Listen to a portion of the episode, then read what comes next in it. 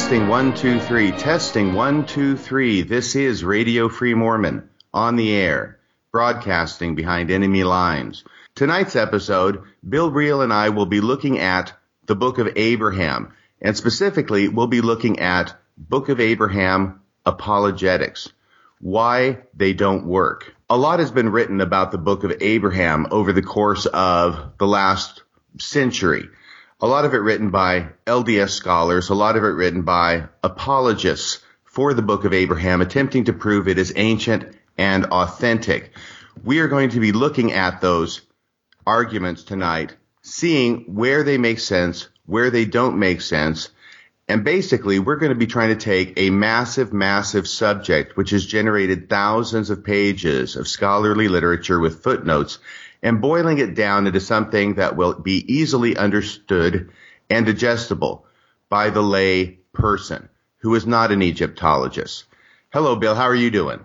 So I'm doing great, RFM, and uh, and I'm really excited to jump into this uh, this topic. This is this is that issue in Mormonism that the critics say is the death nail, and yet the issue is so complex that it's difficult for the average member to wield their way into this uh, topic. And so today, I hope we can. Um, again, like you put it out, let's put it in layman's terms. Let's ex- explain things succinctly. Let's help the listener understand where the church has maybe some strength in its argument, where the critic has some value in its argument, uh, and dissect these issues one by one. Okay, really good. Let's start with an extremely brief history of the book of Abraham. And did you want to do that, Bill, or did you want me to? No, let me tackle that. Um, so, and the reason I think you're going to come off much more informed in this conversation than I am. So, let me steal a few minutes here and there where I can. So, in, I believe, uh, 1835 in Kirtland, Ohio, uh, Michael Chandler is a gentleman. That name may ring a bell with some. We've heard this name before when we've talked about the Book of Abraham uh, within church curriculum. Michael Chandler shows up in Kirtland, Ohio, with some mummies and some papyri.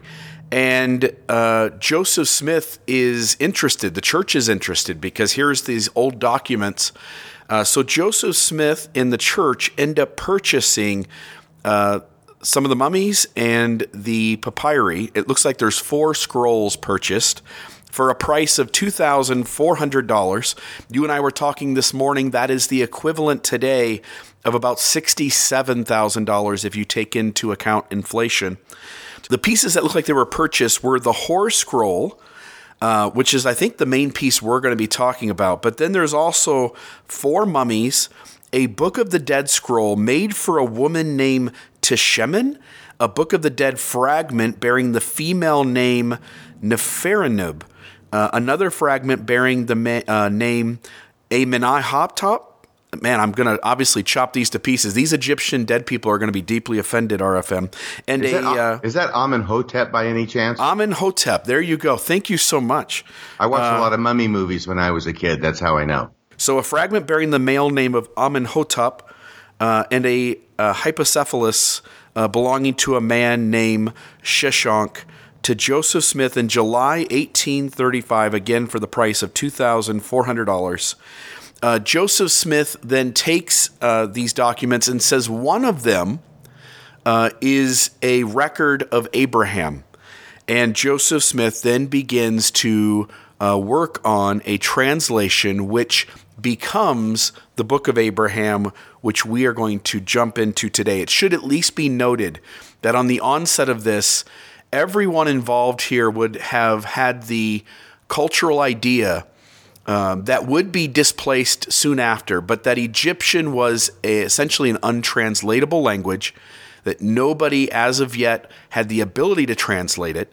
Uh, meanwhile, on the uh, in, a, in another location, we've got this discovery of the Rosetta Stone, and in a few short years, uh, Egyptian is going to become translatable. But at the time they're working on this, there's no way to understand Egyptian except by the gift and power of God. Right. My understanding is that the Rosetta Stone was discovered at the very end of the 1700s. It was cracked by Champollion in 1822, but that only began the study of Egyptian and it's being able to be translated into English, which was not able to be done by scholars and with any degree of facility until the 1850s, which as you say is well after Joseph Smith produces his translation of the papyrus into the book of Abraham.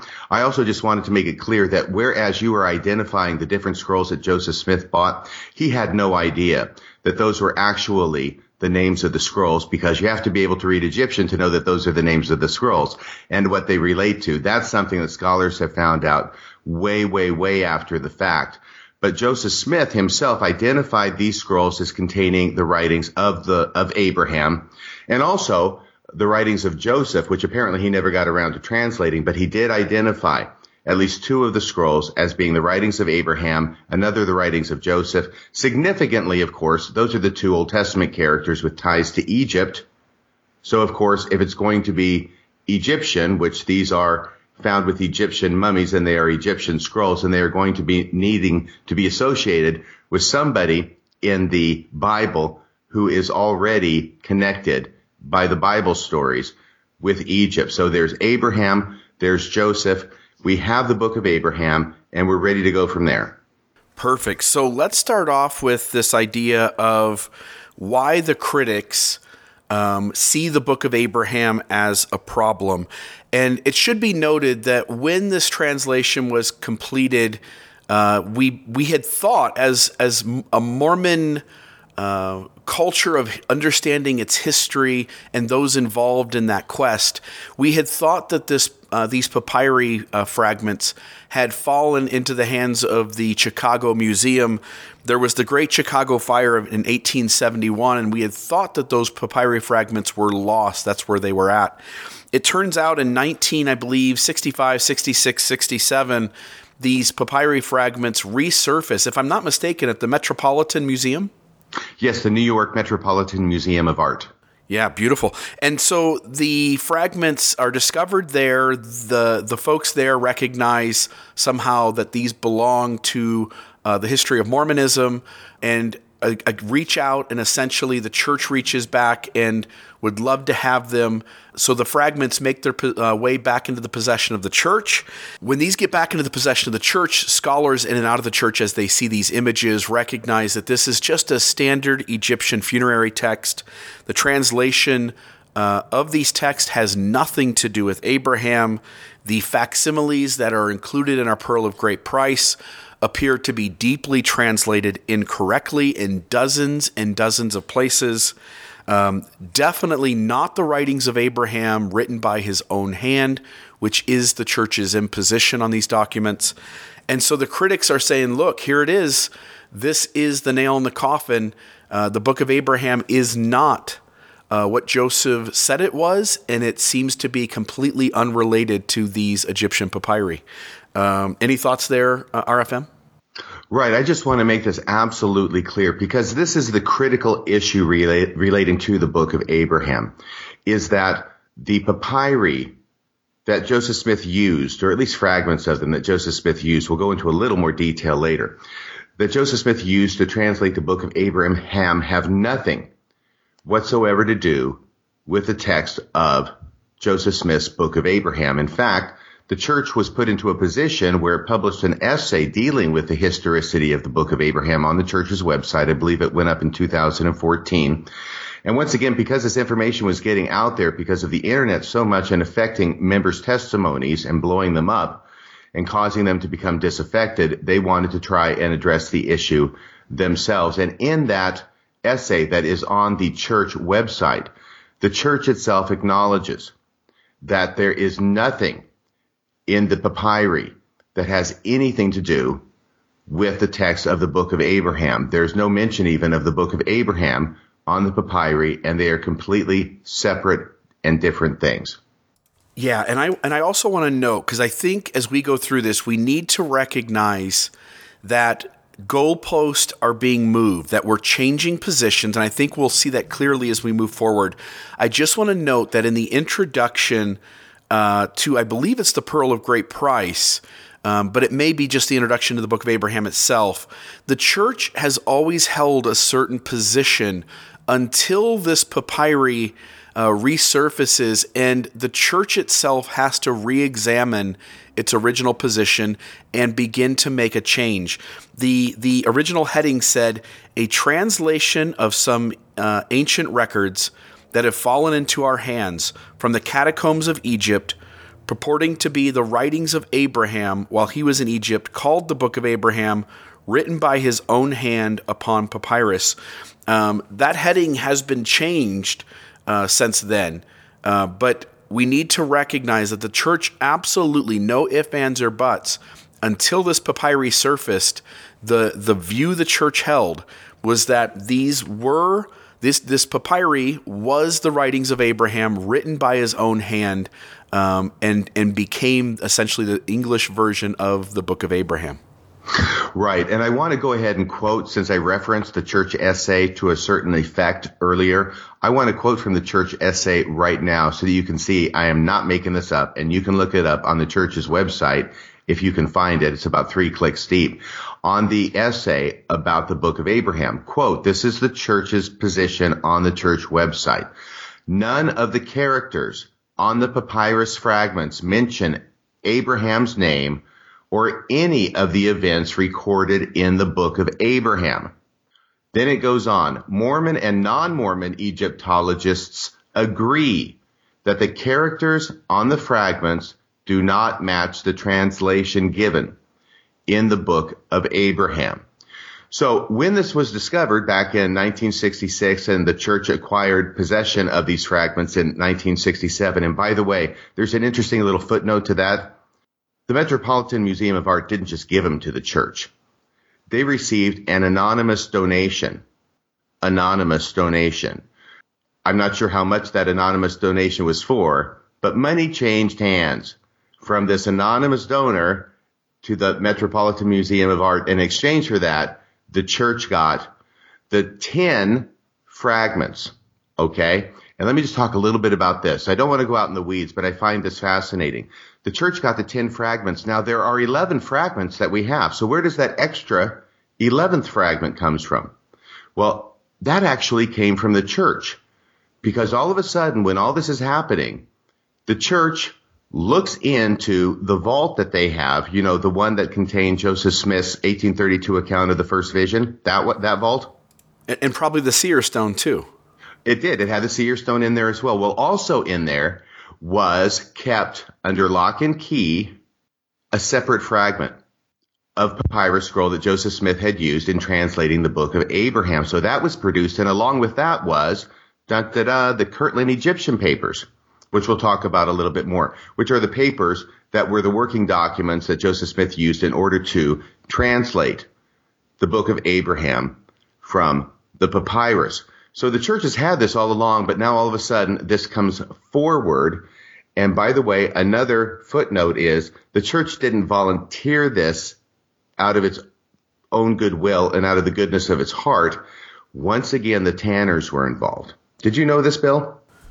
Yeah, I, I, yeah, I knew that the Tanners uh, were aware and that there was an effort from outside the church to try to get these, and then suddenly the church was able to procure possession of them. Yeah, it's fascinating to me. It's exactly the same thing that happened with the 1832 account of the first vision, which Joseph Fielding Smith had found decades before, cut out of the, the letter book in which it was contained, stuffed it in his safe to keep it secret. And so then in the 1960s, word of its existence leaks. The Tanners start putting public pressure on the church, and lo and behold, it gets found again. And I'm putting found in quotation marks. Well, the exact same thing had been going on at the exact same time with relation to the Kirtland Egyptian papers, that a copy of that, a typescript copy of that had been leaked. Tanner's got a hold of it. They're starting to be vocal about it. And once again, here comes in the mid 1960s. Oh, look what we found in our safe? Well, we have this in addition to this 11th papyrus fragment, which we've had all along. One last thing I'm going to note here is that the reason that these papyrus fragments were originally identified as being part of Joseph Smith's papyrus is because the guy who found them and looked at them knew enough about Mormonism and knew enough about the book of Abraham to be able to look at facsimile number one, which is contained on one of the papyrus fragments, facsimile number one in the book of Abraham, the lion couch scene, and say, hey, that looks like this could be what Joseph Smith had. He was able to make that connection. But also to clinch the case, these papyrus fragments, when they were purchased by Joseph Smith, they want to preserve them, obviously, right? And they can't just preserve them as scrolls very well. So what they did was they took them, they rolled them out, they pasted them to other paper in order to keep them flat, in order to try and preserve them. It would be like taking something like papyrus, which is extremely destructible and easy to break off and crumble, and pasting them to cardboard. Something like that kind of idea in order to make it so that they are better able to be preserved, at least by the standards of the 1830s. So we give them credit for that. Now, when these fragments are found in the New York Metropolitan Museum of Art, if you flip them over on the back of at least some of the fragments is what was written on the paper that they used in order to paste the papyrus to. I hope I'm being clear enough about this. Do you understand what I'm saying, Bill? No, no. Let's let's reframe uh, reframe that again, just uh, just so people are clear. Okay. Joseph Smith or his associates take the papyrus, roll them out, and mount them on other paper in order to preserve them. Does that part make sense? Yeah. You're increasing the thickness and you're making it so it's just not papyri alone, which can be crumbled. It's a good idea. But the paper that was used wasn't clean paper. It had already been used apparently for another purpose. So when you, you can see the paper if you flip the papyrus over and on the reverse side of the papyrus, on the paper that was used to mount it, is a map of the city of Kirtland, Ohio. Gotcha. Okay, so that's a huge clue. That's a huge tell that, yeah, these may look like the papyrus that Joseph Smith used, but dang, if we look at the paper it was mounted on, Kirtland, Ohio, yeah, it's a clinch. Yeah, ends up being a dead ringer. And so essentially what the two of us have said over the like the last maybe eight minutes or so, we're trying to frame this, is that the church, uh, so in the times and seasons, it is said that these are the writings of Abraham written by his own hand. That is shows up in the times and seasons as this project is happening. Uh, the church, in its heading to the book of Abraham, says that this is a translation of some ancient records that have fallen into our hands from the catacombs of Egypt, the writings of Abraham while he was in Egypt, called the book of Abraham, written by his own hand upon papyrus. Today, as RFM clearly laid out from the gospel topic essay, the church, both everyone inside the church as well as everyone outside the church, now agrees that the papyri we have in possession does not lead to that conclusion. We acknowledge, again, both inside and outside the church. The church itself, on its own gospel topic essay, acknowledges that this papyri does not match being the book of Abraham, does not match being written by Abraham, written by his own hand. Um, it, it certainly is not that. So now we are in a conundrum where we have to come up with different solutions to this issue. Uh, knowing that, the church has had to reframe this and come up with apologetic answers, both through its apologetic arm of the church, uh, apologists such as John Gee, Kerry Muhlestein, um, uh, Fair Mormon as an entity, uh, and others have tried to create plausible ways in which to deal with this issue. And this issue is at the crux of this conversation as we carry this conversation throughout. So RFM, I wanna I wanna throw one of these out at you, and I just want you to explain to the listener from the apologetic standpoint what these solutions involve. Uh, we'll get into whether they hold up or not later on.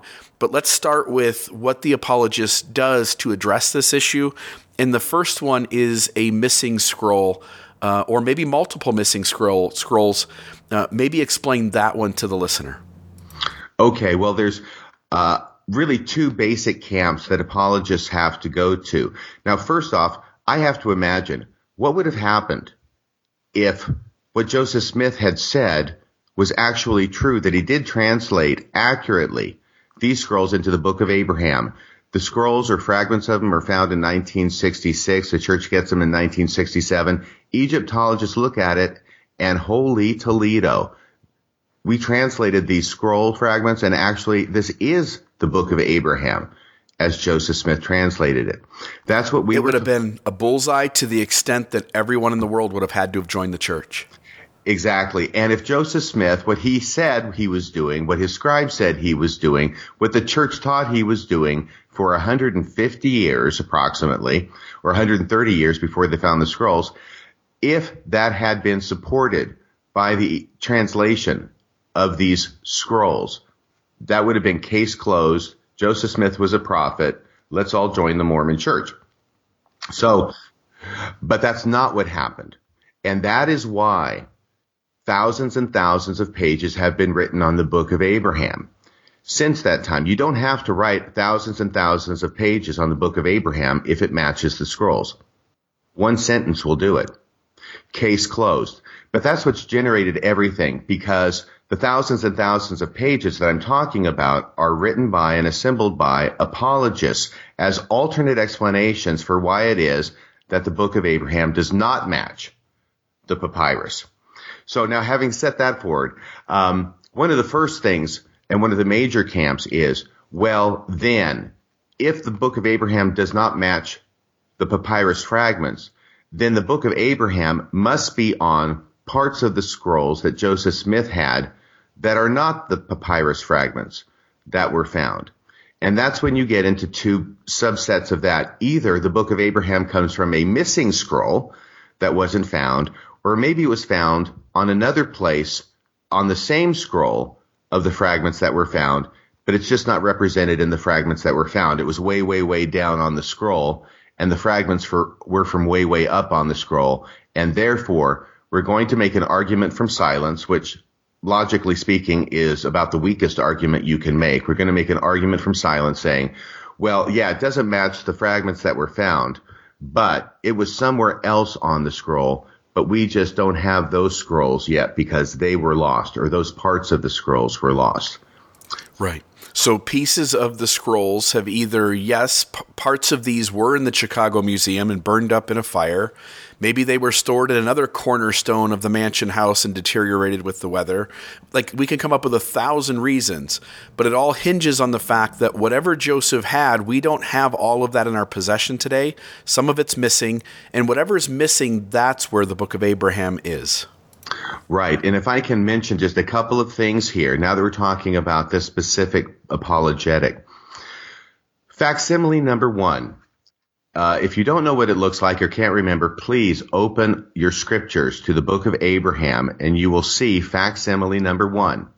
This is a lion couch scene. That's what Egyptologists call it. That's because the bedstead that the figure identified as Abraham is lying upon is called a lion couch. And if you look at it, it has a tail on one end, it has a lion's head on the other of the bedstead. It even has the feet of a lion. So this is called a lion couch.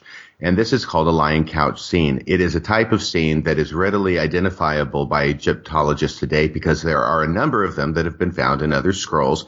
It was a very common motif found either in breathing permits or in books of the dead. So you've got this uh, facsimile number one. Facsimile number one is showing the scene that is described in the book of Abraham, chapter one. Joseph Smith's translation of the elements and the figures in facsimile number one describe it as the moment where Abraham is about to be sacrificed by the priest, and you can see the priest holding the knife, and Abraham lying on the couch, and then a bird in the upper right hand corner of the picture, which is identified by Joseph Smith as the angel of the Lord, which is coming down to save him right when Abraham is about to get killed. And so the book of Abraham, chapter one, goes on and describes that scene and it tells the story of what's going on there.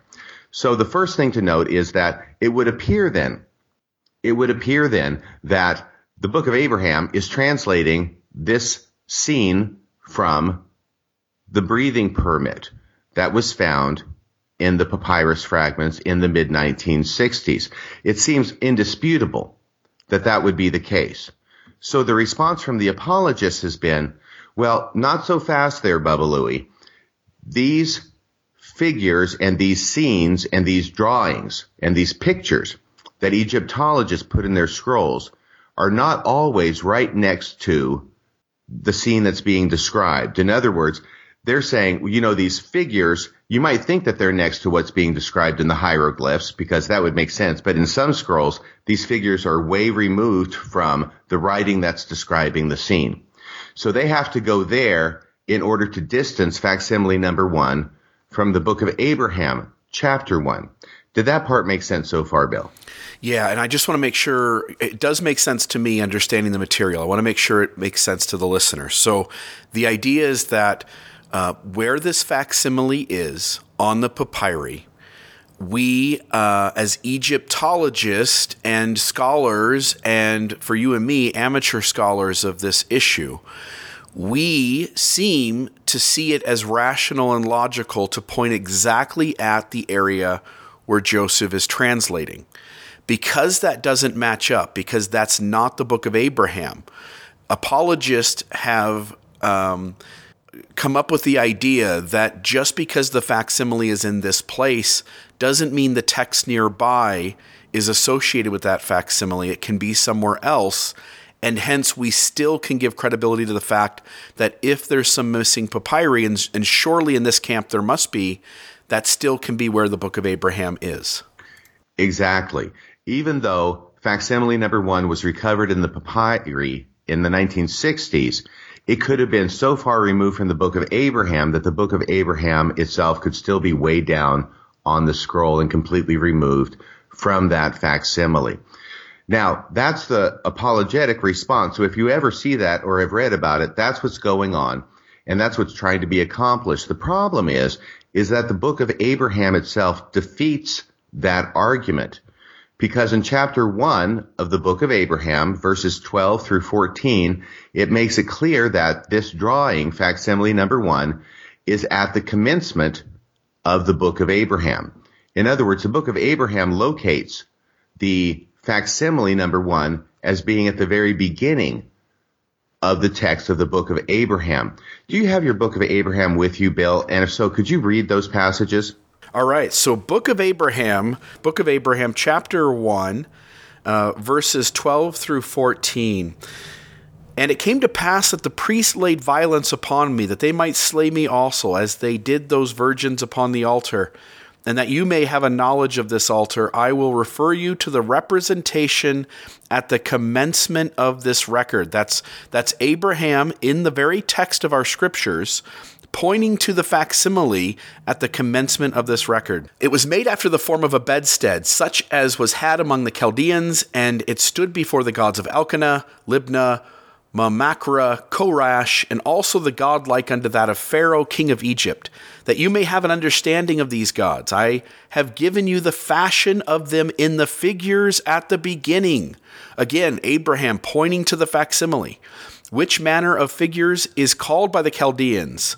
Rahleenos, which signifies hieroglyphics. So there's no if, ands, or buts here, RFM.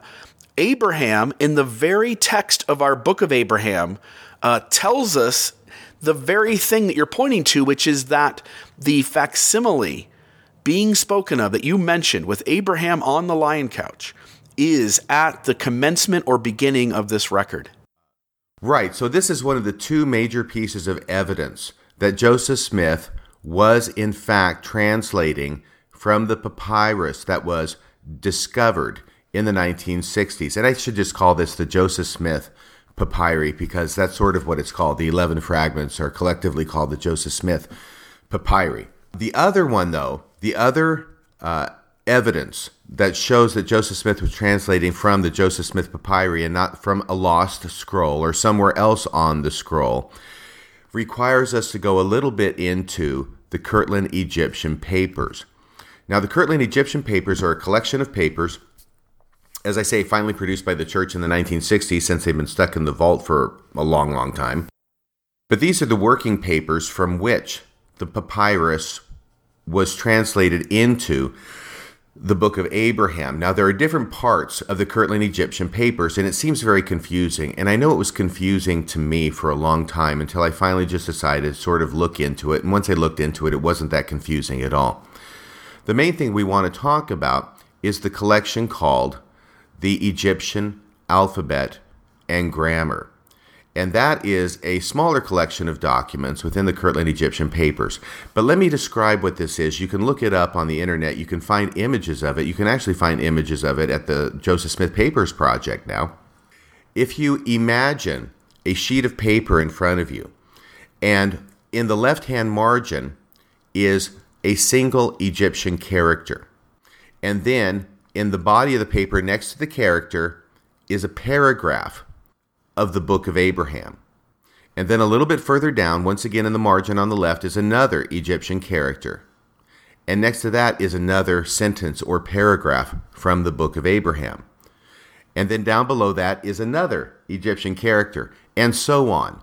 And so several, uh, six, seven Egyptian characters are found in the margins and then in the body of the same paper right next to the characters. And for all intents and purposes, the translation of these Egyptian characters, you will find a substantial body of the book of Abraham written out on the paper next to those characters.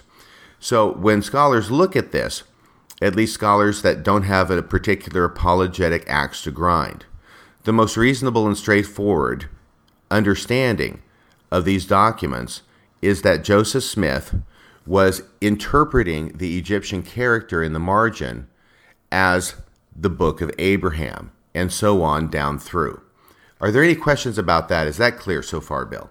Yeah, that seems to make sense. That essentially what it looks like is what we would kind of call a dictionary with this Egyptian hieroglyphic and then the portion of the book of Abraham associated uh, with that hieroglyphic symbol. And it and it feels like again the most rational, logical way to look at that document is that as they were going through these symbols, they wrote, as you point out, in the left hand margin, a hieroglyphic symbol. And then on the right hand side, the text of the English version of the Book of Abraham that Joseph Smith translates associated uh, with that symbol. You'll see that to, to move away from this, some of the um, explanations that, that apologists have given uh, is to essentially either A, disconnect Joseph Smith from this. So his scribes are making this connection, but it's on their own, completely disconnected from Joseph Smith in the actual translation, or to come up with the solution that while it looks like they're writing a symbol down and then writing a portion of the book of Abraham, that they're doing something entirely different and it just looks like it they're doing this other thing that looks like kind of a dictionary. Right. And as I studied the book of Abraham, you see, um, it's not easy to find a source that will just take you through step by step as to what is going on. You're kind of thrown into this scholarly debate on all these different side issues. And what I was finding out was that there was a lot of scholarly debate about whether Joseph Smith had anything to do with the Egyptian and grammar because of course it's not written in his handwriting he wrote hardly anything except maybe some letters that we have in his own handwriting he typically used scribes like he did with the book of mormon. Well he used scribes with the book of abraham as well. So the handwriting is not joseph smith's it's his scribes. And so there's all these different arguments going on saying joseph smith didn't have anything to do with this. No joseph smith did have something to do with it. And the argument went on back and forth. And i'm sitting here thrust into the middle of this controversy. And from my point of view, I've got no idea why this argument is going on. Why is this argument so important to these people? That's what I didn't understand. So, of course, you know, I didn't really hook into the argument or really think that much about it or care that much about it until I went one step deeper to find out why is it that these guys are arguing so much on this one issue, which seems to be not that important. And the critical reason that they're arguing about this is because the Egyptian characters that are found on in the margins of the Egyptian alphabet and grammar are Egyptian characters that are found next to each other in sequence on the Joseph Smith papyri. So these are not just random characters. They're not characters that Joseph Smith or anybody else made up. They are actually Egyptian characters. They were actually transcribed or copied from the papyrus, the Joseph Smith papyri, the ones that we have. These characters appear in sequence in the Joseph Smith papyri in the same order that they appear in the Egyptian alphabet and grammar as a translation of the Book of Abraham. And even more critically, they appear in a piece of the Joseph Smith papyri that is immediately adjacent to facsimile number one. So, everything that Joseph Smith says here in those verses that you read from the book of Abraham exactly correspond to the Egyptian characters that he was translating as manifest in the Egyptian alphabet and grammar, that they were immediately connected in the Joseph Smith papyri to facsimile number one, and therefore, from that perspective, it makes absolute sense for chapter 1, verses 12 through 14, to say that, and that you may have a knowledge of this altar, I will refer you to the representation at the commencement of this record. Because what Joseph Smith is doing, at least in his mind, or at least as presenting, what he's presenting is doing, is translating Egyptian characters that are immediately adjacent to facsimile number one, and therefore verses 12 through 14 make absolute sense. What that completely contradicts, however, is the apologetic argument that the book of Abraham appears somewhere else in the scroll, some distance away from facsimile number one, or the book of Abraham appears in another scroll completely unrelated to facsimile number one.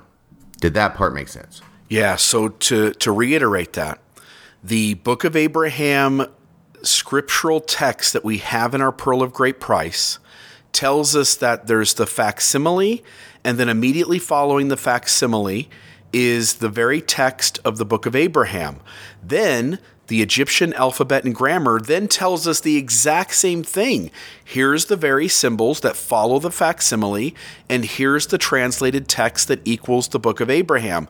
In other words, all roads lead to Rome uh, on this issue, and it becomes an obfuscation for anybody in the apologetic field who's trying to argue for a missing papyri or missing scroll. Like all the data is working against them all the data points to we have the papyri that Joseph thought was the book of Abraham. We have the facsimile, we have the hieroglyphics that follow, and we have the book of Abraham English translated text itself in verses 12 through 14 that also testify that we have the very section from which Joseph claimed were the writings of Abraham written by his own hand. Exactly. And when you understand that, then all of a sudden I understood why there's all this debate about what Joseph Smith had to do with the Egyptian alphabet and grammar. Because the apologists, with this information already in their mind, and they know that if Joseph Smith really was translating these characters, which are right next to facsimile 1 on the Joseph Smith papyri, if he really, really did that or presented as doing that, then they can no longer make the argument that the book of Abraham is on a missing scroll or somewhere else on a separate part of the scroll, unrelated to facsimile number one.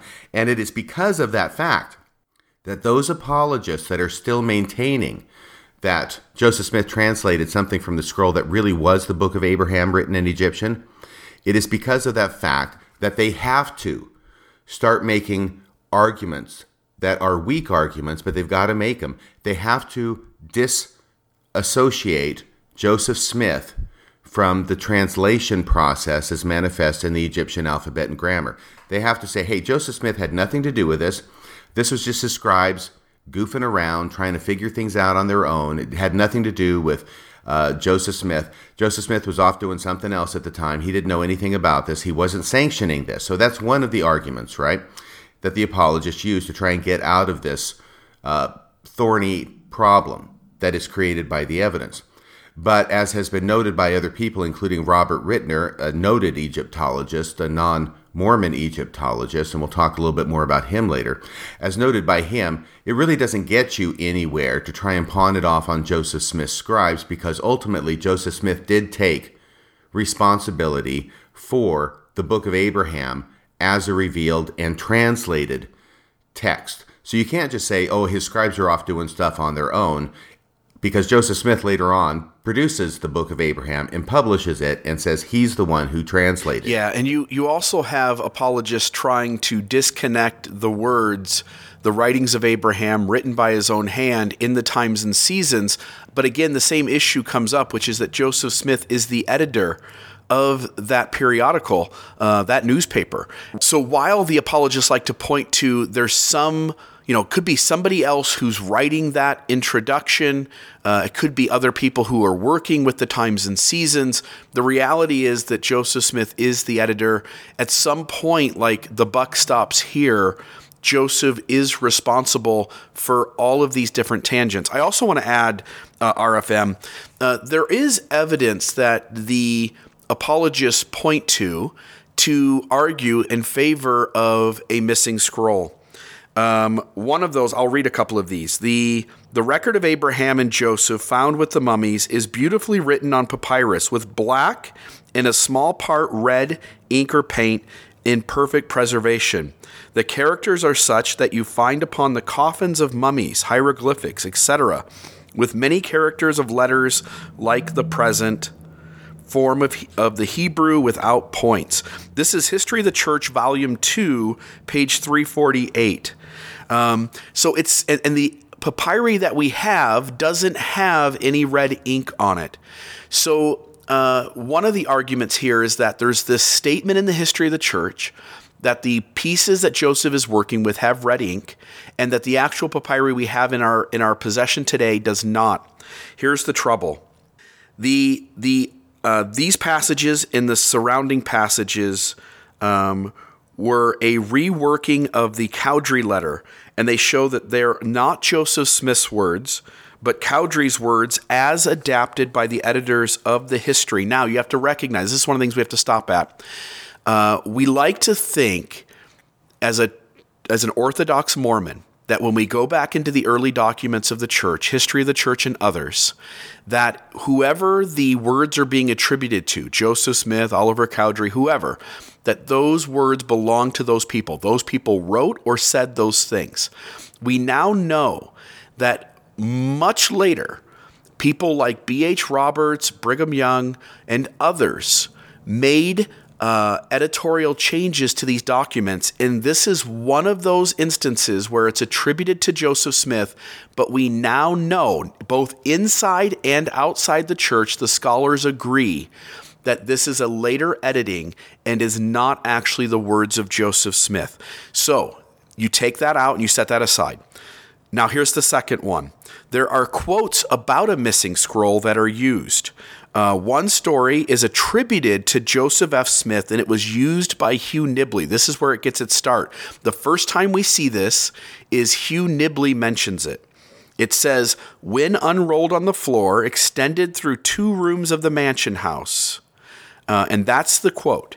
And it's talking about this papyri. So we assume there's some piece of scroll that rolled out through two rooms of the mansion house. I can't imagine how long of a piece that was. Number one, we do not have any real source for this. It's attributed to Joseph F. Smith, but we actually have no place to say, like, go look at that document and there that quote exists. It's almost as if Nibley pulls this one out of whole cloth, number one. Number two, imagine how fragile this papyrus is. And who in the heck is trying to unroll this thing across the mansion house? Um, you begin to recognize like how deteriorated a piece that big would be and how much it would fall apart. There are two more quotes that substantiate this Joseph F. Smith quote, but they are also vague. Charlotte Haven wrote to her mother about being shown the mummies in papyrus by Lucy Mack Smith in March 1843. Haven related that Lucy quote, opened a long roll of manuscript, unquote, that she identified as, quote, the writing of Abraham and Isaac, unquote. Here's the other issue. People say, well, it's a long scroll. See, there it is. There's that long scroll. What Charlotte Haven would have considered to be a long scroll, we have no idea. So, what does a typical piece of paper look like in the in the mid 1800s? versus anything longer than that being considered a long scroll.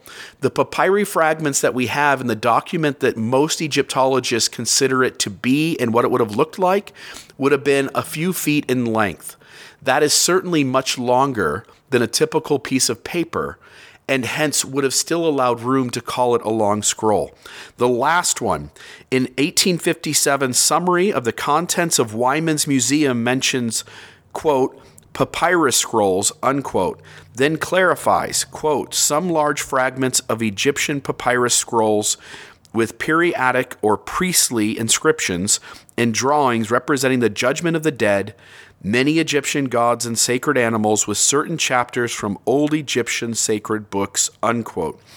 That one is too vague to know exactly what it's pointing at. It may be the papyrus related to uh, what Joseph Smith had. It may be something entirely different. These three quotes, while used to support a, a missing long scroll, when we look at them, if and if we're just rational and logical, they're just not that strong. Uh, no, but you've given a good illustration, I think, of how confusing the entire book of Abraham issue and issues become. Because in order to try and argue that the book of Abraham text is somewhere else on the scrolls, we have all of these different quotes promoted by apologists. We have John Gee himself, a Mormon who is an Egyptologist, tying himself in knots with mathematical formulae, trying to show that the winding measurements of the scroll show that it was really, really long. And then there's a whole separate debate about the mathematical formula he uses, right? And was it really long? Was it really short? But all of that makes no difference. This is all a red herring. And the reason it's a red herring is this because of what we just talked about. Okay? The book of Abraham, chapter 1, verses 12 through 14, ties it to facsimile number 1. The Kirtland Egyptian papers, specifically the Egyptian alphabet and grammar that we talked about at some length, and that's why we talked about it at some length, Bill, it specifically ties the characters on the Joseph Smith papyri immediately adjacent to facsimile number 1 as it's represented on the Joseph Smith papyri with the book of Abraham text. Everything else is a red herring. That's what Joseph Smith used to translate the book of Abraham. It has been found. It's right next to facsimile number one. Case closed. Yeah, and and so there, there's two things going on, which is that one, you're pointing to the fact that all the data we do have uh, within the Book of Abraham text and within the Kirtland Egyptian papers points to the very papyri we have in our possession and the facsimiles that we have in our possession and says like there's no ifs ands or buts. Here's the very spot that uh, that joseph claims to be translating into the book of abraham the other thing you have uh, and i want to point this out and again i don't want to muddy the waters i'm not trying to uh, make this more complicated for the listener. But the other thing you have is that there's this tangent evidence that the apologist is pointing at and says, I don't care what the uh, Kirtland alphabet and grammar says. I don't care what the book of Abraham says. Uh, I have to hold the ground that this papyri is the book of Abraham, and hence I have to dismiss that hard evidence and I have to pick out these tangent pieces of evidence to support that even though it looks like one thing is going on, something else must be going on. And there is evidence, again, that also pushes back against the apologist and the evidence they're using. Here's a couple of them. An early Egyptologist named Gustavus Seyffarth uh, viewed the missing papyrus in 1856 and described only the Hor text in facsimile 3. He gave no indication of another text on the scroll and, in fact, explicitly denied that the scroll contained a record of Abraham. First. Second, Klaus Baer, who would be considered an anti Mormon, um, but was offering his, his input as a critic of the church, predicted that the missing portion of the Hortex, so again, John Gee, as you pointed out earlier, has all these machinations for trying to decide how long this scroll would be. Klaus Baer predicted that the missing portion of the Hor text would be around 60 centimeters. Others who have attempted the estimate of the missing length agree almost exactly with Baer's estimate. So this will come into play later when Brian Hauglid, uh, we talk about some of the things that, that he's been working on and he's said recently. Um, but there's this idea that John Gee says like this should be a really long scroll and that's not what we have. we should understand that there are other people who are determining the length of this scroll, and they're all arriving at a much, much shorter piece that's fairly represented by what we have in our possession. Lastly, why we know that a missing scroll does not matter, as you pointed out, RFM, we know exactly where Joseph was translating because of the Kirtland alphabet and grammar and because of the Book of Abraham itself. Um, and that is on the existing papyri. Right. And so you had said, Bill, uh, that you didn't want to confuse the listener any further. And you've been going uh, to quotes used by apologists dealing with the idea about the length of the scroll, about there being a missing scroll. And you've taken up quite a bit of time doing it. I'm not criticizing you, you understand, but I want to use what you've done to make a point, which is that all of that is a red herring, as we've demonstrated. But to the extent that apologists are successful in shifting the discussion away from the fact that the Joseph Smith papyri doesn't match the book of Abraham, even though it's obviously the papyri Joseph Smith was using to translate the book of Abraham. To the extent that apologists are successful in shifting the discussion away from that into peripheral issues, which are red herrings, the apologists are succeeding. Yeah, and, and I will simply add before we move on to the catalyst theory, um, which is exactly what you're saying. Every time an apologist tries to argue in favor of a missing scroll and starts to present all of this tangent evidence, all you have to do is come back to Abraham chapter 1, 12 through 14, and the Kirtland uh, Egyptian papers, specifically the alphabet and grammar document. And no matter what else they say, they're not, trust me, they're not going to address those two points. They don't because to do so crushes their argument immediately. That's exactly right. We need to keep them on task. We need to keep them on what the real issue is. And I have to add this also parenthetically. The problems with the Book of Abraham did not surface in the 1960s with the discovery of the Joseph Smith papyri. They have been going on for a long time, at least since around 1912. So I'm talking 100 years ago. And the reason why is because the Joseph Smith, uh, excuse me, the book of Abraham contains three facsimiles. They are reproductions of three facsimiles that were found on the papyrus that Joseph Smith had. So those were preserved. They'd been altered somewhat, but they were readily identifiable by Egyptologists in and around 1912. And six prominent Egyptologists at the time weighed in on Joseph Smith's translations of these three facsimiles because, as you know, if you look at the three facsimiles, you'll find different numbers in the figures of the facsimiles, and corresponding to those figures with the numbers below is Joseph Smith's interpretation of what those figures in the facsimiles represent. And what the scholars have done as far back as 1912, the Egyptologists, based upon their growing understanding and learning about Egyptian, the Egyptian language, the Egyptian types of facsimiles, they show that Joseph Smith got basically every single interpretation wrong of the facsimiles.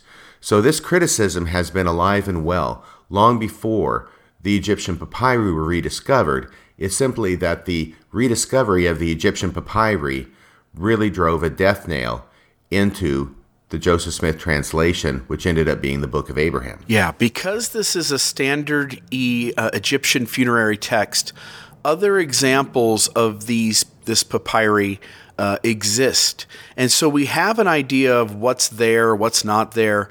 Uh, Robert Ritner, as we've already pointed to, uh, says that essentially we've got pretty much everything, that there may be another page or two, but we know what those two pages would be. Um, so again, I, I, just don't see strength in the apologetic argument. The other thing we should note is this Kirtland Egyptian papers, if I'm not mistaken, there's 34 handwritten pages, and it's actually 184 pages, but most of it's blank there are 34 pages written on, we should acknowledge that four of those pages are in Joseph Smith's own handwriting.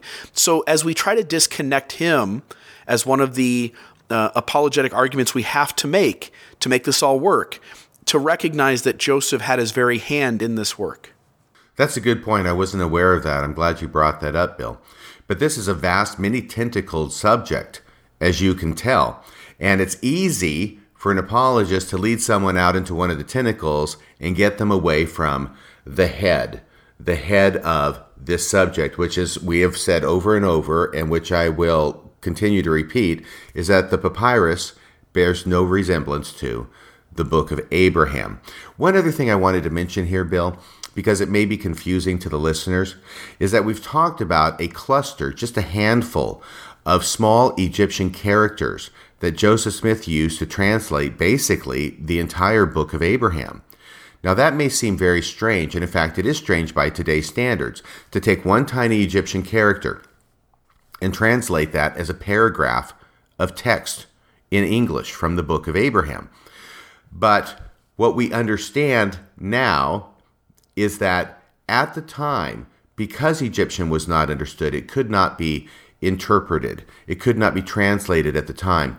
It was very commonly thought that Egyptian was a, a symbolic language, that these little characters that are found were symbolic and could and could contain entire paragraphs of meaning in them. In fact, there are examples which I have seen of other people, not Mormon, not related to any of this, not claiming inspiration from God, attempting to translate Egyptian characters and coming up with huge paragraphs of text from simple characters. Their translations were no more accurate than Joseph Smith's, but it demonstrates this idea was had at the time. And Joseph Smith's translation from one character into paragraphs of information follows in that trend, that line of thought that was prevalent at the time as to how Egyptian could be translated.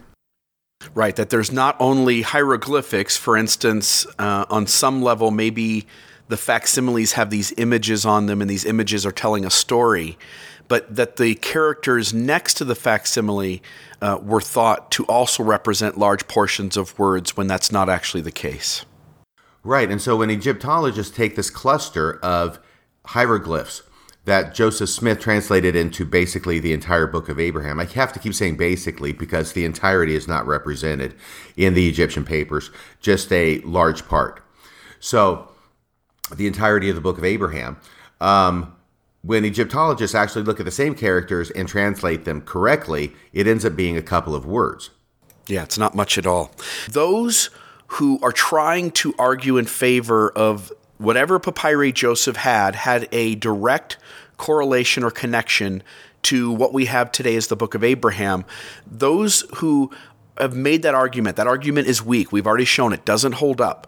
So now we've had to come up with a new solution. The moment this papyri surfaces in the 1960s, the church and its apologists have had to come up with a different answer because anybody who knows the material can easily defeat this missing scroll or missing papyrus theory. Hence, we need something new. And what they've come up with is something called the catalyst theory. And in the catalyst theory, uh, essentially what we're arguing is that while Joseph Smith thought he had something going on uh, with that papyri that there was a connection. The reality was that Joseph really isn't doing translation the way we define translation. He's not looking at characters and coming up with what words those mean. Because he's not, he doesn't know Egyptian any better than you and I, uh, RFM. Uh, in fact, much worse, because you and I can now look onto a computer and see what things mean. What Joseph had to do was depend on God to place into his brain a uh, translated text. So God is giving Joseph the book of Abraham text while Joseph perhaps is looking at the papyri. And God seemingly doesn't tell Joseph, hey, these two aren't connected. I'll let you continue to think that you're working with the papyri. But the reality is, I'm giving you a text completely unconnected to the papyri that is the book of Abraham. Uh, and that has been labeled the catalyst theory. Uh, Want to get your thoughts on that one? Yeah, let me reformulate that a little bit. Um, you're absolutely correct. Here's how I look at it the catalyst theory was created as a response to the fact that the book of Abraham is not on the Joseph Smith papyri. So, as we talked about, one response is, oh, well, the book of Abraham must be on a different scroll or somewhere else on the other papyri. We've shown why that doesn't make sense and why that flies in the face of the facts. Now, other faithful Latter day Saints understand that that first apologist theory, the missing scroll theory, we'll call it, doesn't comport with the facts, and therefore they have to come up with something else, another theory that explains the fact that the book of Abraham is not on the scrolls and it's not on the fragments that were found, even though it should be. So the theory is that the book of Abraham is inspired, even though it has nothing to do with the scrolls from which Joseph Smith translated it. It is inspired, though unrelated to it. And now, what you were talking about end up being secondary conclusions that have to be drawn from the catalyst theory. Now, first off, the beauty of the catalyst theory is that it gets you out of the problem that we've been talking about with the discovery of the scrolls, right? So, if Joseph Smith is receiving an inspired text that has nothing to do with the scrolls, well, then obviously that problem is solved. Unfortunately, it creates additional problems, and that's what you were talking about, Bill. The additional problems it creates is if the catalyst theory is true and Joseph Smith was receiving an inspired text that had nothing to do with the scrolls, why is it that Joseph Smith presents himself as translating the characters into the book of Abraham? Why is it that that's what all the scribes said he was doing? Why is it that Joseph Smith spent $2,400, 67000 in today's money, of church funds to acquire these scrolls because he thought they were so important that he wanted the chance to translate them and present them to the world, which he did as scripture in the book of Abraham.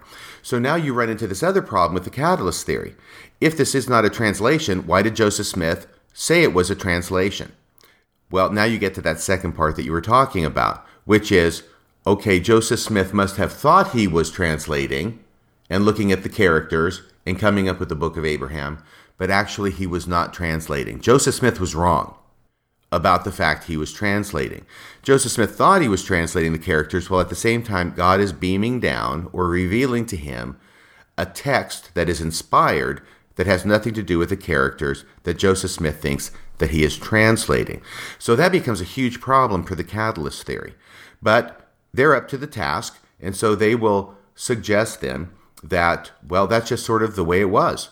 You know, this is a catalyst theory. By the way, the catalyst part means that the possession of the papyri in Joseph Smith's attempt to translate the characters did not yield a real translation, but it was the catalyst for Joseph Smith to receive an inspired text from God, that is the book of Abraham, even though Joseph Smith actually thought he was translating the scrolls into the book of Abraham. Do I have that about right? Yeah, that essentially the two are not connected in the literal sense, but that one gives Joseph reason to ask questions and encourages him to seek uh, a, a, text from God, thinking that it's on this papyri, but in reality, completely unconnected. Right. And like I, I mentioned to you last night when we were discussing this, uh, what this ends up saying is that Joseph Smith was wrong. His scribes were wrong. Everybody associated with his translation of the book of Abraham were wrong. All the presidents and leaders of the church for over 100 years who have continued to repeat what Joseph Smith taught and how he presented it as a direct translation of the writings of Abraham were wrong. But finally, finally now, in the latter part of the 20th century when this idea was first conceived, we got it right. Yeah, in, in, including, by the way, the very heading to the Pearl of Great Price into the Book of Abraham. Yes, and once again, it needs to be underlined that the catalyst theory would never have come into existence and there would have never been a need for the catalyst theory except for the discovery of the Joseph Smith papyri in the 1960s and the fact that it doesn't match the Book of Abraham. Yeah, and so now I want to go into a little bit of detail about why this catalyst theory doesn't work in more detail than we've already lined out. We've already lined out some of it. Um, one, Joseph, and we pointed out to some of this, Joseph claimed the papyri was the writings of Abraham, which, under the catalyst theory, isn't true. So Joseph had to have been uh, somehow uh, m- misunderstanding what was going on and been wrong about what that papyri was. Two, Joseph claimed that these writings were written by Abraham's own hand, Again, if the catalyst theory is correct, then God must be responsible on some level for either misleading Joseph or allowing Joseph to be wrong without correcting him um, about the identity of the author of the papyri and its characters. Number three, Joseph wrote down the very symbols of the papyri we have, along with a proposed meaning of those hieroglyphic hieroglyphics and symbols, uh, the Egyptian alphabet and grammar. So again, if those symbols and that text are not connected, on some level, Joseph and his scribes, under his direction, uh, made a connection that was incorrect. Number four, Joseph Smith's translation and restoration of the facsimiles is incorrect. So, the facsimiles, Joseph gives meaning to all of the things in these facsimiles, and they're all wrong. And we'll get to where the apologists argue, like, whoa, whoa, whoa, wait a minute. He got a couple of these things right. We'll get to those in a moment.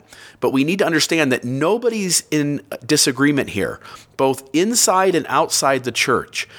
Critics argue that Joseph got everything wrong in the facsimiles, and apologists and those within the church argue that he got almost everything wrong in the facsimiles.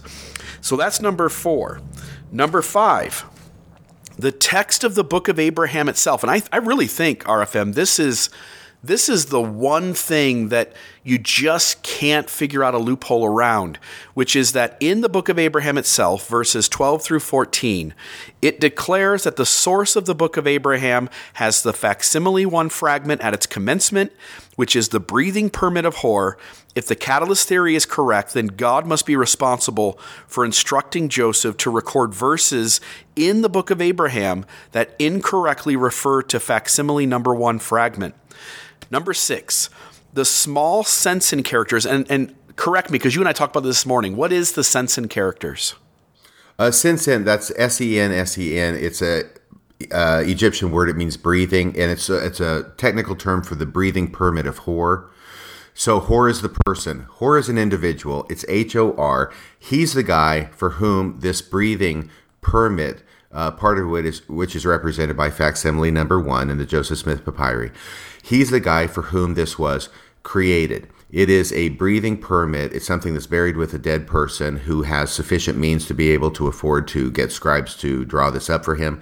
And it's basically a guide to the afterworld so that after you're dead, you can navigate uh, the um, the spirit world, whatever it is the Egyptians believed in, to successfully arrive at the good place where good people should go. Perfect. So the the small Sensen characters. So when we say that, we're talking about the characters on the breathing permit of Hor, are copied in order into the manuscripts where they are translated into the Book of Abraham. Therefore, Joseph Smith's own manuscripts indicate that the source of the Book of Abraham is the small Sensen uh, the breathing permit of Hor. If the catalyst theory is correct, then God must be responsible for misleading Joseph Smith to believe that the source of the book of Abraham was the breathing permit of Hor.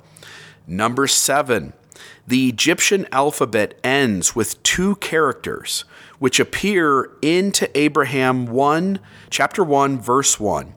Therefore, if the Egyptian alphabet indicates that the source of the book of Abraham is the small Sensen, that means that the catalyst theory, if correct, then God must be responsible for misleading Joseph Smith to believe that the source of the book of Abraham was in the breathing permit of Hor. All of this together, again, if anybody wants to present the catalyst theory, and you'll notice this, whenever apologists talk about the missing scroll or talk about a catalyst theory, they never, ever, ever, never, ever, never, ever, ever want to get into why these neither one of these work.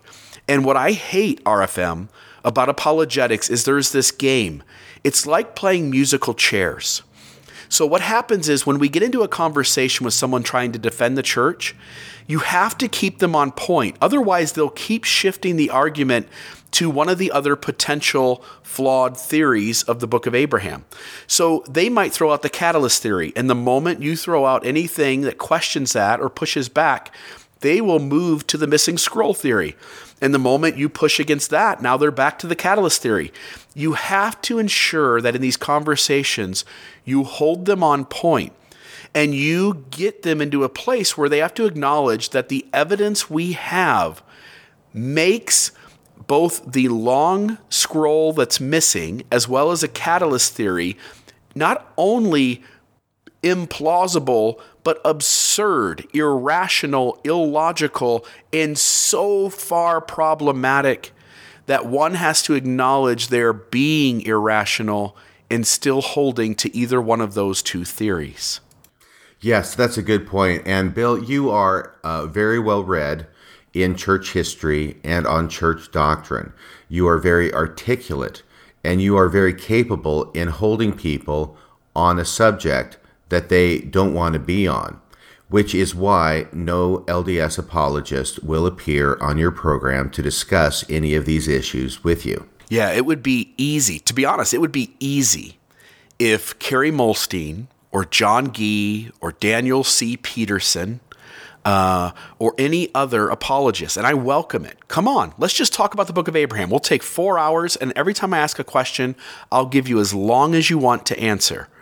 But what I would ask is that I'm allowed to an- ask follow up questions and that you need to answer those follow up questions. And as you pointed out, no apologist wants to come on and tackle that because they know where the conversation goes. Each one of these two theories, and these are the only real two theories. I mean, there's also an idea, I should throw this out. There's also an idea that um, the papyri is the book of Abraham, but it's been repurposed. In other words, the document is written, it means this one thing, which is an standard Egyptian funerary text, but that somehow along the way, um, those who believed in Abraham's prophetic mission took this document and assigned it new meaning. And Joseph Smith is simply picking up on that. You have to recognize that, that's there's no evidence. That's irrational. It's illogical, and it essentially allows you to hold a position, but with zero evidence to defend it. It's like saying there are magical flying unicorns, and you can't prove me wrong. Hence, I'm going to continue to believe in magical flying unicorns. No, you can't argue with somebody like that. So if somebody offers that kind of position, it's useless. There's there's no evidence. It's simply the choice that I want to believe in magical flying unicorns, and so I'm going to hold that position no matter what. Right, good point. I want to make just two more comments in general about the catalyst theory and problems that I see with it. The first of which is that remember the beauty of the catalyst theory is that it is a theory then that can account for the inspiration and scripture of the book of Abraham without it having anything to do with the papyri from which Joseph Smith translated it. That's the beauty of it. The problem with it is the exact same thing, and the real problem with it is that the catalyst theory then becomes indistinguishable from an intentional fraud on Joseph Smith's part. Most people, if they look at the Joseph Smith papyri and the book of Abraham, and they find out as the church admits that the two have nothing to do with each other, in spite of the fact that Joseph Smith claimed to translate one into the other, most people would look at that and say, okay, that's a fraud. That's what we would call a fraud. He didn't know what he was doing. He was making stuff up. He pawned it off on his followers as being a translation because they didn't know any better, because who can translate Egyptian at that time and place? So the catalyst theory is indistinguishable from an intentional fraud.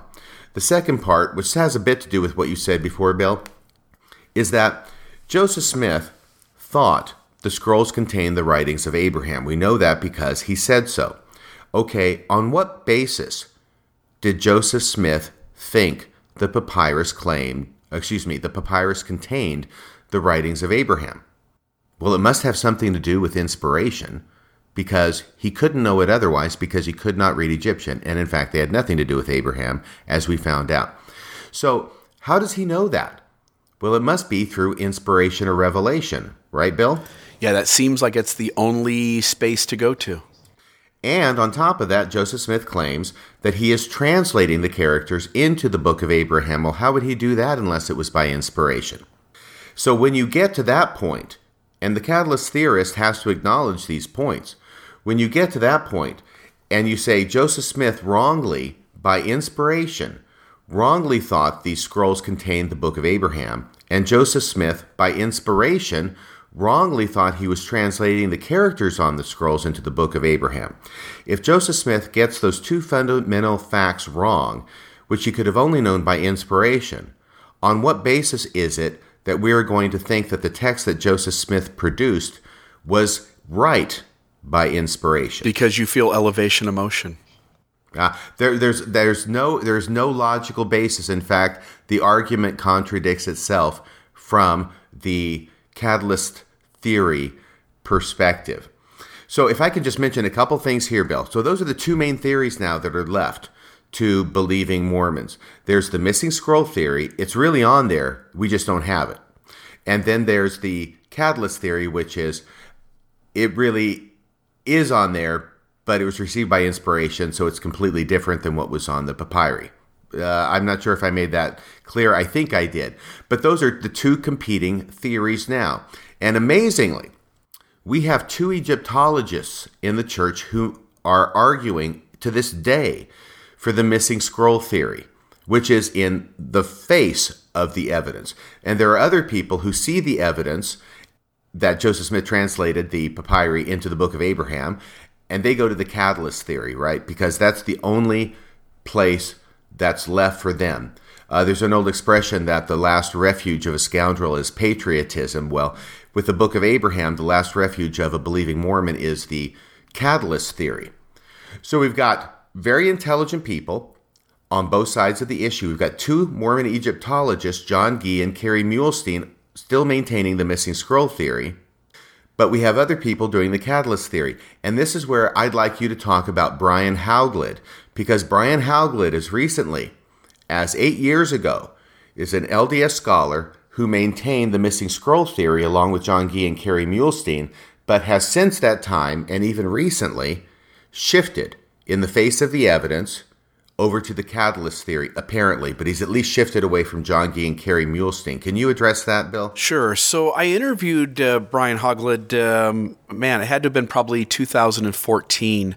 We had a conversation on the book of Abraham, and he acknowledged all the problems we're talking about, but he clung to the fact that the book of Abraham still comes off to him as a sacred text. So it's it's the game that Terryl Givens has played, which is I don't want to talk about the translation.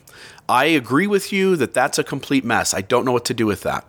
But what I do know is that the book of Abraham is scripture to me. I feel the Holy Ghost and I see the teachings within the book of Abraham as being uh, inspired and prophetic. Uh, so that's the view.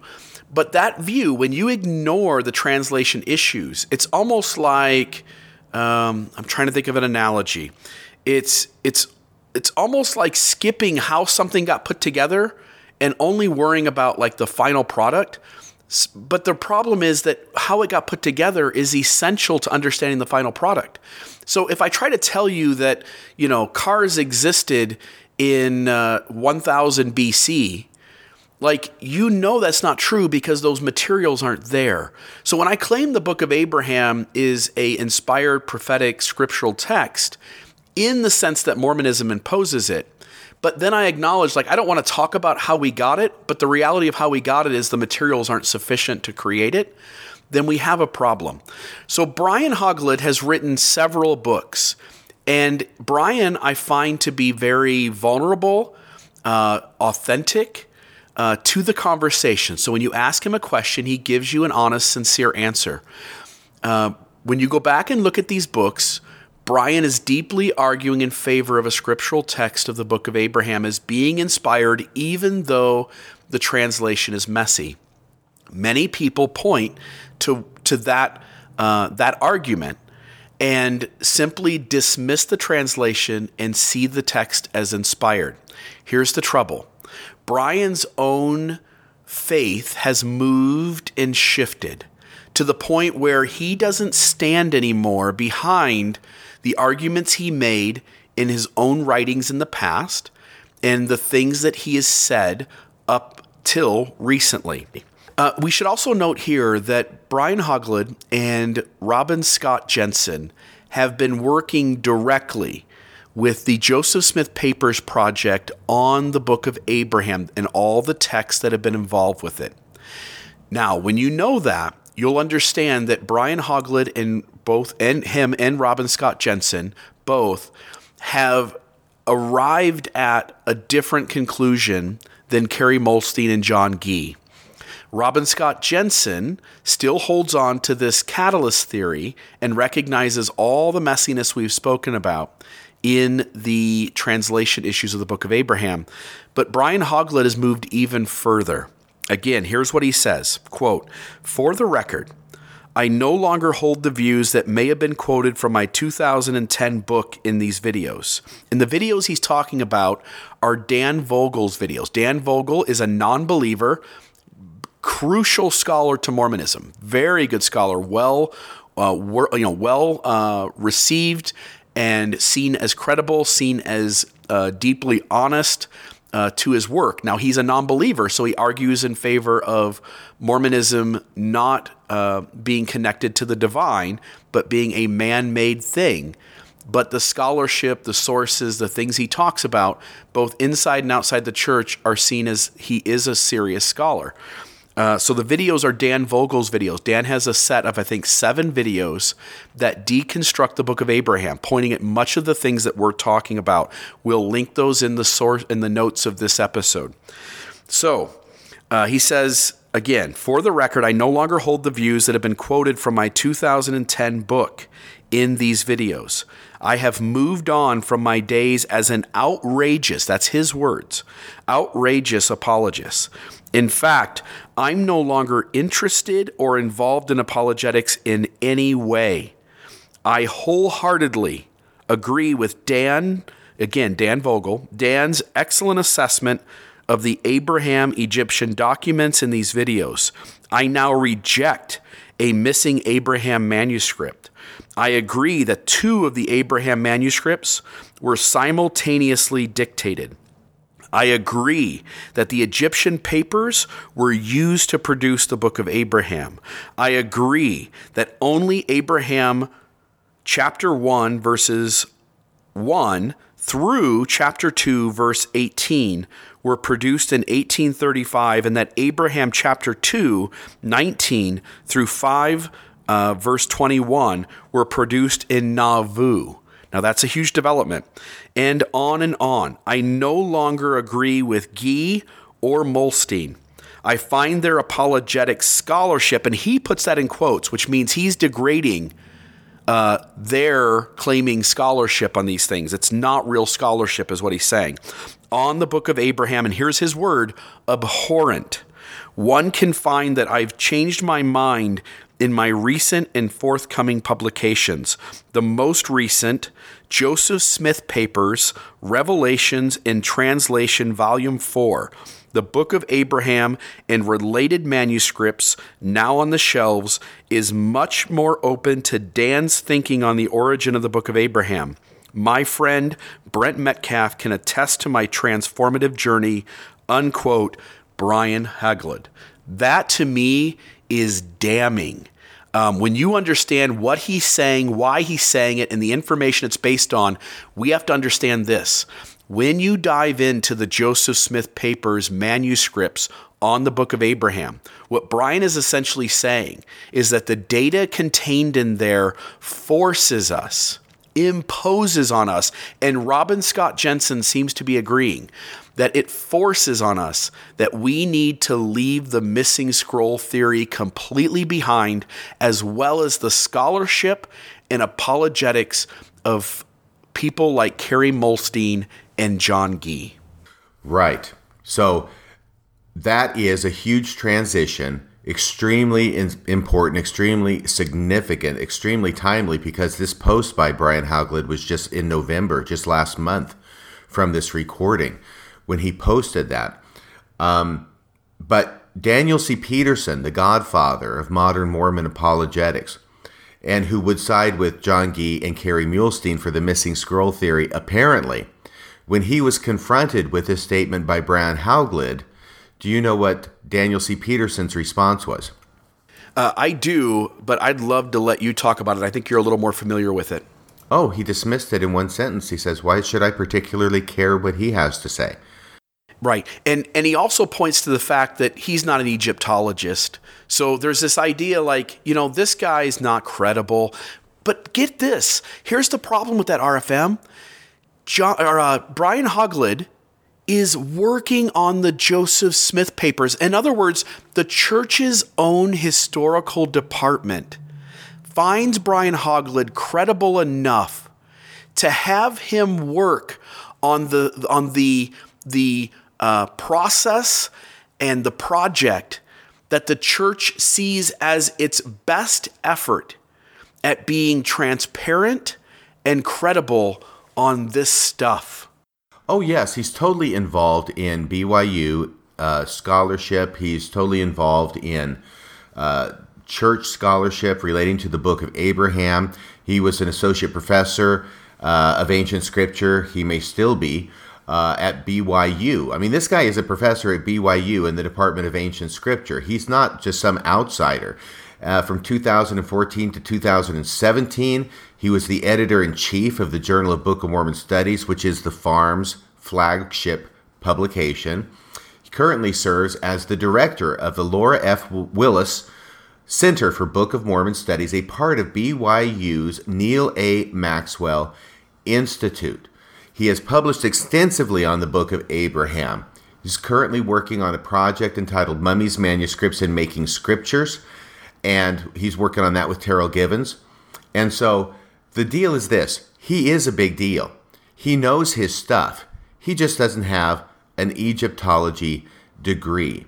So here's Daniel C. Peterson, who has got to be rocked and upset at this shift and what he would consider an abandonment and perhaps a betrayal by Professor Hauglid of the correct and true position of the missing scroll theory, and therefore he doesn't engage anything he has to say. He just dismisses it, him with, a, well, he doesn't have an Egyptology degree, so why should I care much what he has to say? Yeah, and a couple things happen here. One is that, let me ask you this Does Daniel C. Peterson have an Egyptology degree? No. No, of course not. So here's the other thing. Um, other people do have Egyptology degrees, right? Like Robert Ritner. Is this guy a world renowned Egyptologist? Of course. Yes, but we dismiss him too. The trouble is, in the apologetic sandbox, we have all these people who originally show up to play in the sandbox Brent Metcalfe, Dan Vogel, uh, let's say Jonathan Streeter, um, Brian Hauglid, Robin Scott Jensen, Kerry Muhlestein, John Gee, Dan Peterson. Everybody shows up in the sandbox to play. And then suddenly we start creating a no true Scotsman fallacy where we start to say, like, oh, all of these people are seeing messiness and it's not adding up and they see a deep problem. So, what we're going to start doing is creating a litmus test for who we can trust. And what we're going to do is we're going to say they have to have an Egyptology degree. Let's add David Bokovoy, by the way, to the sandbox, who is a highly trained, highly educated scholar in biblical criticism and biblical studies. Um, what the church, and, and, and I want to even back off maybe from saying that, but certainly what certain apologists have done, namely John Gee, Kerry Muhlestein, and Dan Peterson, they've created uh, a litmus test and said, you have to be an Egyptologist. Nobody else has any right to speak on this. So now Bokovoy has to leave. Daniel Peterson has to step outside the sandbox, but he still wants to watch the kids play. Uh, Brian Hauglid has to go. Um, Streeter's got to leave. Dan Vogel has to head out of the sandbox. And and then they look back and there's still some people in there playing. There's Robert Ritner and there's others. And so now the next statement is now not only do you have to be an Egyptologist, but you have to be a faithful, believing Mormon. You can't be a non Mormon, and you certainly can't be an ex Mormon. And so everybody leaves the sandbox except for John Gee and Kerry Muhlestein and those two guys just continually point to each other in every footnote of their work and keep holding on to this idea that there's a missing papyrus. And they give their reasons for it, which I hope we'll get into here at some point. Um, but the reality is they've created a no true Scotsman fallacy and litmus test that essentially leave them as the only two men standing in the ring. And it creates an idea like, oh, yeah, they're the only ones qualified. The reality is their position is absurd and by knocking everybody else out of the sandbox is the only way to continue holding that position. No, you're absolutely right on that, Bill. It's uh, really what's going on, of course, is that the only people whose opinions are going to be respected and honored are those with the correct opinions, which means the opinions that line up with the missing scroll theory, at least from Daniel Peterson's point of view. The only people with the right opinions are the people who agree with me, and therefore everybody who does not agree with me must be discounted in one way or another. If it's Brian Hauglid, who is a believing member, who once held the missing scroll theory and has transitioned away from that now, as he has publicly proclaimed, well, he doesn't count because he's not an Egyptologist. Though, of course, he totally counted for Daniel Peterson before he made the shift, even though he wasn't an Egyptologist, because before the shift he did hold the correct viewpoint, which was Daniel C. Peterson's viewpoint of the missing scroll theory. As to Robert Ritner or the entire world of Egyptologists who have paid any attention to the issue and have said the plain obvious fact that the Joseph Smith papyri have nothing to do with the Book of Abraham, and his translations of the Book of Abraham facsimiles has nothing to do with the figures in the facsimiles. For all of them, they're discounted just because, well, they're not believing Mormons. So there's always a reason, see, and those reasons are frequently contradictory. But Brian Hauglid illustrates in unmistakable terms the shifting natures and the contradictory uh, nature of those exclusions because he's never been an Egyptologist, but he knows his stuff, obviously, from what I've read and what's available on the Wikipedia website, and his involvement in these uh, Abraham studies at the highest level in the church. But before he made the shift, his opinion was acceptable and honored, even though he was not an Egyptologist. Now that he has made the shift, he should not even care. Daniel C. Peterson doesn't care what he has to say. Why? Because he's not an Egyptologist. It's quite self serving. Yeah, it's this ability to dismiss those who don't agree with you in spite of the things they're saying holding up. And it should be noted, at least as of today, December 19th, 2018, and uh, Brian Hauglid made this comment, I believe, back in November but as of December 19, 2018, the church still considers Brian Hauglid reliable and honest to the data in their use of him in their own Joseph Smith Papers project, with him being one of the lead people, along with Robin Scott Jensen, in looking at all of these Book of Abraham manuscripts and documents tied into the Joseph Smith Papers project. The guy is credible simply because he doesn't have a degree in Egyptology. Doesn't have a play in this. The guy is trusted by the church to know what he's talking about. Right. And I'll just mention a couple of other things because I did dig up some of my big books about the book of Abraham that I've studied over the years. I have done a lot of study in the decades that I have been an active member of the church, and the Book of Abraham has certainly been a large part of that study. But there was a massive book that was published by FARMS uh, called Studies in the Book of Abraham series. Um, there's a series of books, but this massive book is a collection of stories about Abraham in world texts that are ancient. It's called Traditions About the Early Life of Abraham. It was published in 2001, and it was compiled and edited by John Gee, and Brian Hauglid. Now, John Tvedtnes also helped with that. He has since passed away.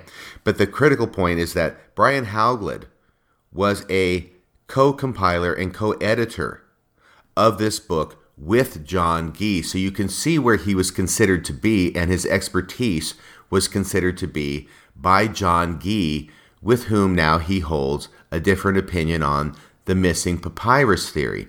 Also, with John Gee, he was a co editor of another book in the same series, which was called Astronomy, Papyrus, and Covenant. So, John Gee thought very, very highly of him, and John Gee being the Mormon Egyptologist, you can't get better credentials than that. Although John Gee may have changed his opinion about Brian Hauglid's um, scholarly abilities, much as Dan Peterson apparently has.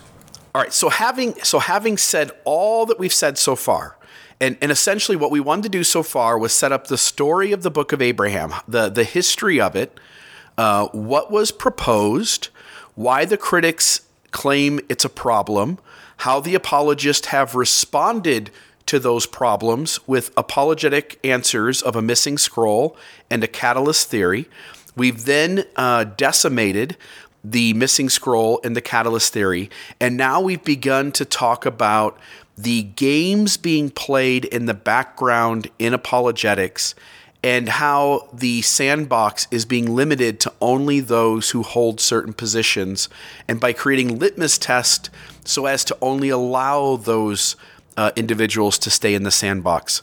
We're going to stop there. That's episode number one. I think that's enough for you to digest and understand the book of Abraham inside and out. What we're going to do in part two is we're going to pick up talking about John Gee and Kerry Muhlestein specifically, showing the evidences that their perspective offers for why the missing scroll theory still has credibility. We're going to decimate each of those responses. We will have some audio of Gee and Muhlestein to show you why they have the assumptions they do and to show how dishonest it is. I also want to tease something out. RFM, I want to give you complete props. The the uh, apologists for the church have certain things they call evidence. They're not.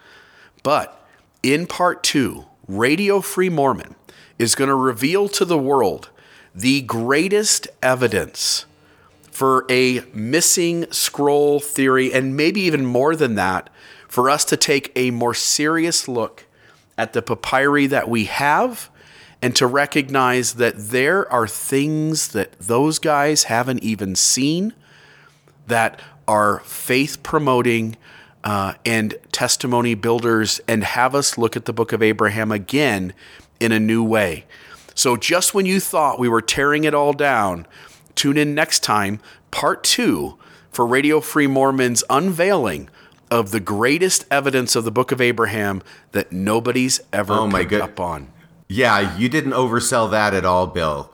Uh, really good job. Thanks for putting the pressure on. I can guarantee you that the reality will seem somewhat less impressive than the way Bill has proposed it, although I think it's significant.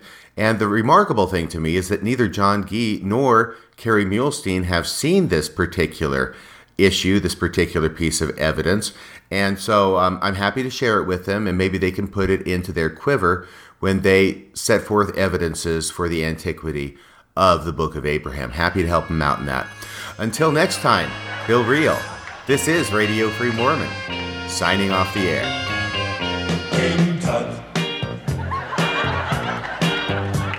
Now, when he was a young man, he never thought he'd see people stand in line to see the boy king.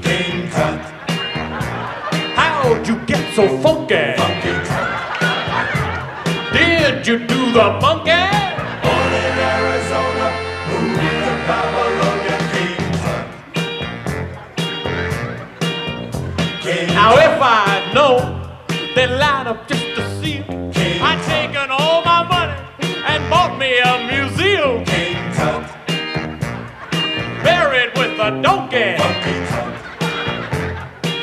He's my favorite honky.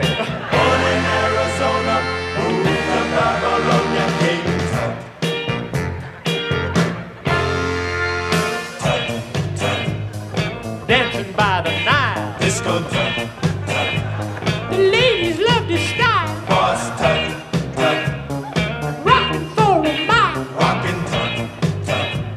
He ate a crocodile. He gave his life for tourism.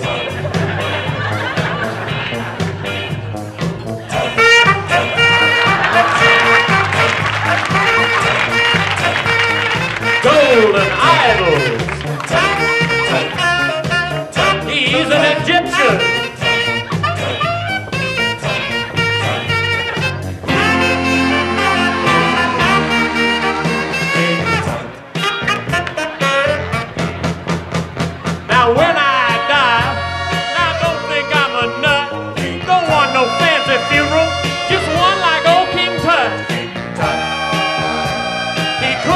Won a Grammy.